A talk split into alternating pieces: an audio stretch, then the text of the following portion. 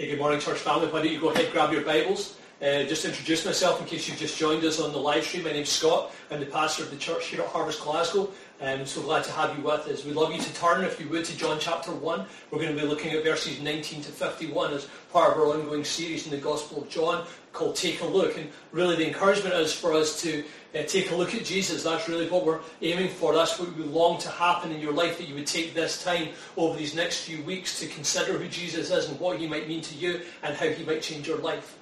And so this morning we're going to be, the title is Testimonies, and we're going to be thinking about um, some eyewitness accounts of people who met and encountered Jesus and who John draws into the story and John draws into his gospel to, to help us um, build a, a, fuller picture of who Jesus is. Um, so, and part of this is, part of this is uh, for those who don't know me, I, I studied history at university, and it's partly to do with the historical interest I have in some of these things.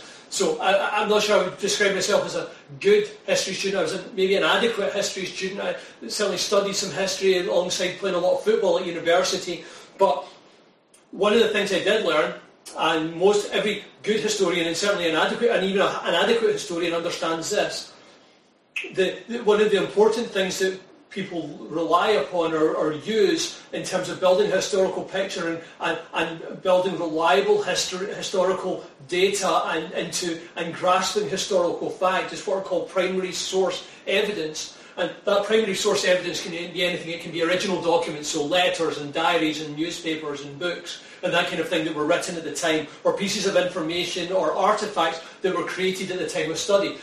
Into that mix of primary source material can also come um, what's called oral, oral sources or oral history, where people are telling stories from one generation to the next. Uh, in order for those stories, the truth of those stories and the, the, the facts to be passed on for posterity. So all of those things are important. And what we find in this last part of John is people sharing some of their testimonies, offering eyewitness accounts of what they found to be true about Jesus. So I'm going to read some, uh, just the start of this section we're going to look at this morning, and then we'll pick our way out through the rest of it later on. I'm going to read, then we're going to pray, and then we'll dig into God's Word together. So this is what God's Word has to say to us this morning.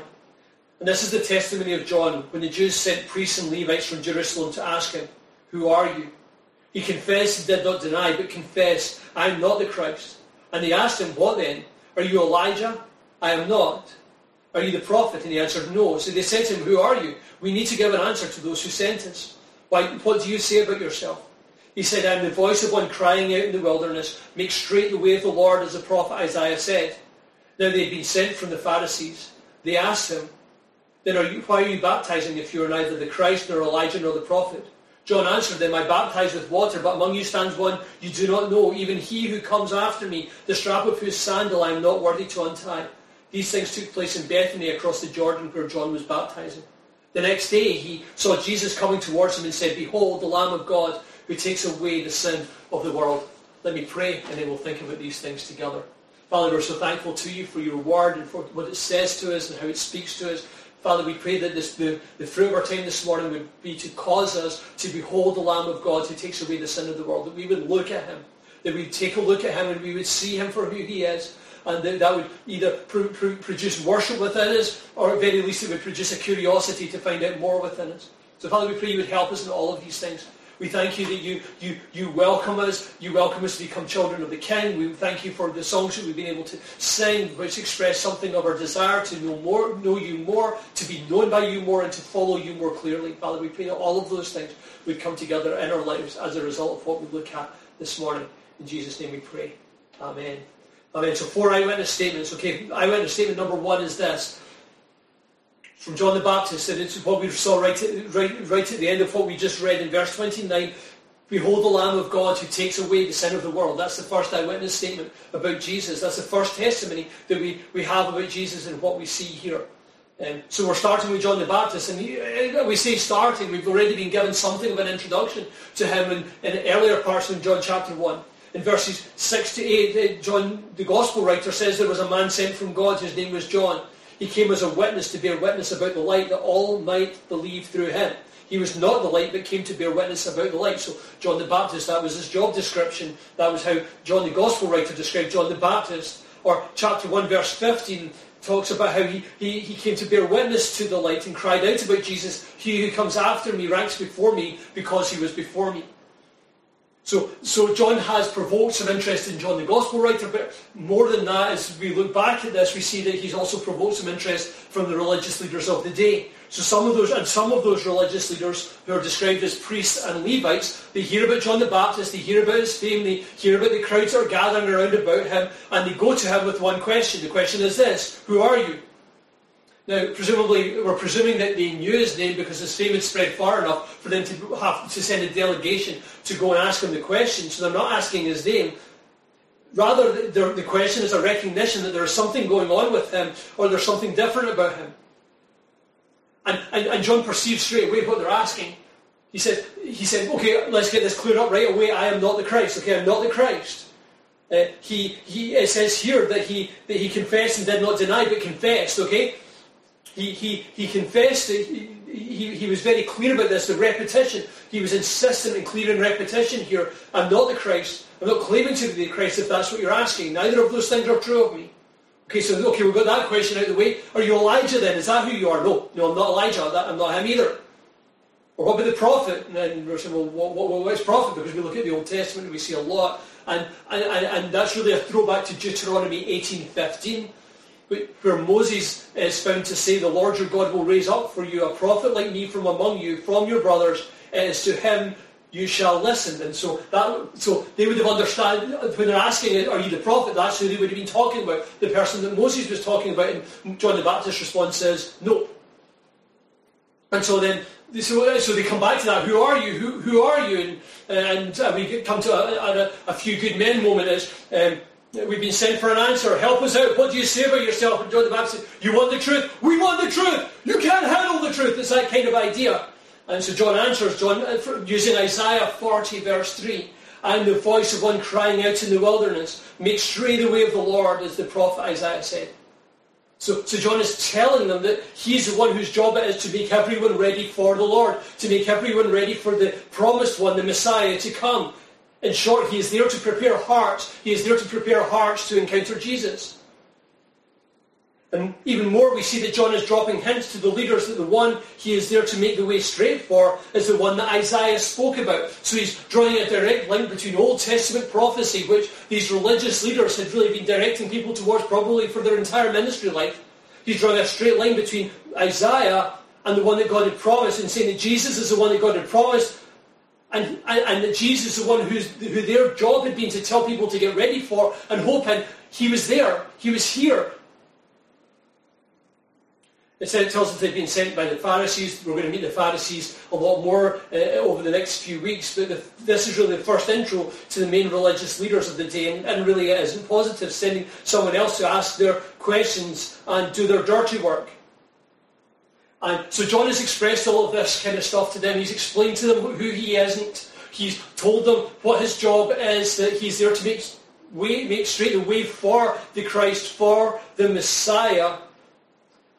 And, and really, what should have been dawning on the Levites and priests as they were there is that something amazing is on, there, is on is a, is something amazing is about to happen. But rather than taking the hint that something eternally amazing is about to dawn right in front of them, they have more questions. Well, why are you baptizing then? That's the next question. Why are you baptizing? What's that about? If your answer was none of the above, if you're not the Christ, if you're not Elijah, if you're not the prophet, why are you baptizing? John's response is, I baptize with water, but you're asking questions about the wrong person. You're asking questions about the wrong person. Someone better is here. And it's someone who I'm not fit to tell you. You think, you think this is great? You think my ministry is great?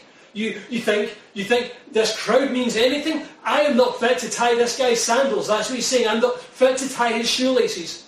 More, he is already here and you don't know and haven't seen him yet. And so, so my job just now, until he chooses to show himself and to reveal himself to us, my job is to, to, to, to, begin, to begin to draw your attention to him, to start to point you to Jesus. And, and, what we see is we don't, we don't have long to wait. So the, that, that episode ends and we move to verse 29. The next day, the very next day, the very next day, John the Baptist is standing and Jesus walks past, he sees, he sees Jesus coming towards him and he says, Behold the Lamb of God who takes away the sin of the world. He, he says to the people round about him and said, Look, look, look who it is. Behold. Take a look. Take it. And the encouragement here is for us all to behold Jesus. The encouragement here is for you as you sit at home with your Bible open, maybe listening to this kind of stuff for the first time. I don't know. I don't know who you are. The encouragement is for me as I stand here in front of you to actually take, take some time and to set aside some time to, to look. Take some time to look, to t- take in the scene that Jesus, God the Son, came to walk on earth as a man. It's an amazing thing. Take some time to look at the Lord. Take some time to behold the one who offers you to offers you to, to make you part of God's family, to offers you offers to forgive you from your sins, because that's what this is this, that's what John the Baptist is going to direct us towards understanding that that's what Jesus came to do. He says he's the Lamb of God who takes away the sin of the world. That's huge. Now, for, uh, the, for the primary audience, for John, John, the ba- John the Baptist listeners and the primary audience that would have opened up John, John's Gospel here, the, the, the sacrificing a lamb was the religious ritual that people observed as part of asking God to forgive their sins. It was really the thing that gave them confidence in, in, in, in that their sins could be forgiven. the way they went about that was they, were they would choose a lamb, and, and specifically a lamb without spot or blemish. So they would take the best lamb, that's really what we're talking about, the best lamb, the closest to perfect lamb, would be taken and killed in order that the person offering it could be made right, could be made right with God. And this was a regular sacrifice. It would be a sacrifice that would be made over and over and over again over and over and over again throughout somebody's lifetime. And as and people as people observe the, the, the, the, cycle of sin and sacrifice, sin and sacrifice, and, and in some ways very similar to us, sin and the sense of guilt and shame that comes with that, sin and the sense of burden and darkness and uncleanness that comes alongside that. So, so what John is doing here very clearly is announcing Jesus as the Lamb that God has provided to take away the sin of the world. As he is saying, Jesus is the best Lamb who came to bear your sins. He, he is the best Lamb, the perfect Lamb who came to, to as, as a means of you being made right with God. He is the one in whom belief provides the right to become not just forgiven by God, but actually, as we thought last week, part of God's family, part of the family of God, as we are given the right to become children of God if we receive Him, if we trust in Him. So our first eyewitness introduction in the book of John is one that introduces the sacrificial purpose for which Jesus came. In many ways it gives us a significant hint to how the gospel, what the conclusion the gospel reaches, the, the end of the story. He came to die in my place for my sin and rise in order to free me from that. He came to die in my place. And it's not just here. This lamb picture is something that is, used to describe Jesus throughout the New Testament. So at the bottom of the screen, there's going to be uh, there's going to be some verses that are going to pop up to, to help you see that. Look at 1 Peter 1.18, for example. You were ransomed from the futile ways inherited from your forefathers, not with perishable things such as silver or gold, and how prone we are to trust our lives to material things, to the things we can see, taste and touch, the tangible things, the, the things that we've seen other people around about us trust. And this is telling us those are futile things. The only true thing that we can have confidence and assurance in, the only truly freeing thing that is on offer to us in regards to any of these things is this, the precious blood. We're not, we were not ransomed from the futile ways but rather with the precious blood of Christ, like that of a, look what it says, like that of a lamb without blemish or spot. He is the best lamb. He is the, he is the perfect lamb. That's the first thing we want to see. He is the perfect lamb. And then we go into Revelation chapter 5 and verse 12, and Again, the, the, picture of the Lamb comes up time and time again in the book of Revelation as we look towards that day when Jesus returns to judge the world, as, as, which is really, as we'll see, is going to be a, theme that runs through this section.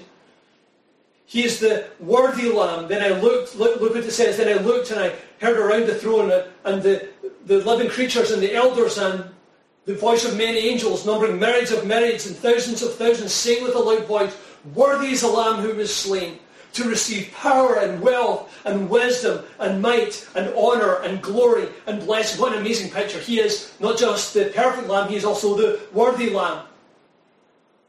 And then, and then Revelation 5 paints a picture of something that all of us are going to have an opportunity to, to join in with because it describes what will, all creation will join in and saying. So in bold on the screen and below you there should be, uh, uh, in bold in the screen in front of you at the bottom, it should be, to, there should be some, some, verse, some words in bold here which I we want us all to join in with uh, when we get to them. So this is what Revelation 5 verse 13 says. And I heard every creature in heaven and on earth, that's us, and under the earth and in the sea and all that is in them, saying after three, one, two, three, to him who sits on the throne and to the Lamb be blessing and honour and glory and might forever and ever.